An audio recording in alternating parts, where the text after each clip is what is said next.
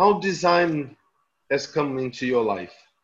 Oh, okay, that's an old story. Uh, so I don't look like, but I'm pretty old already. I'm like 35, 36, something like that. I don't even remember.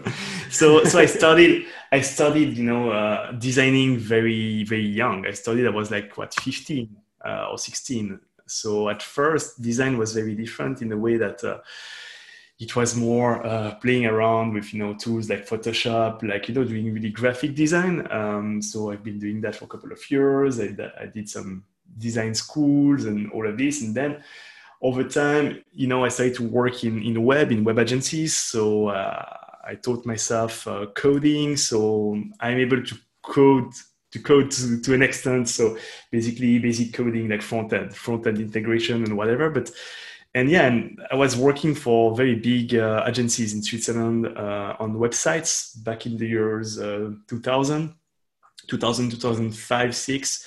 And I was working for, you know, we, we have all these um, uh, watchmakers, uh, very big watchmakers in Switzerland. And at the time, it was the craziest websites ever because they were made in Flash and and you know we could build the best websites ever. We had a one year project and you know so i managed to to build some of the biggest websites uh, at the time in the world. It was really cool to work on, on these and, and, yeah so i was a graphic designer then a coder and then the next step was like okay let's go towards ux because you need to design something that's that's valuable that has value that is useful so uh, I went into UX and finally I discovered the design sprint. Well, design thinking before, but then the sprint in uh, 2015. So a bit before the book came out, I discovered the, the methodology really by accident, I would say.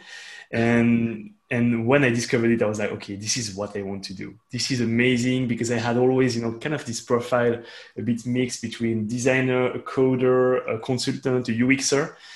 And I was like, I, I'm I'm not good, very good in any of these, but I'm very good at doing a bit of all of this. So, mm-hmm. so for the sprint, I was perfect, I think. And yeah, it started that way.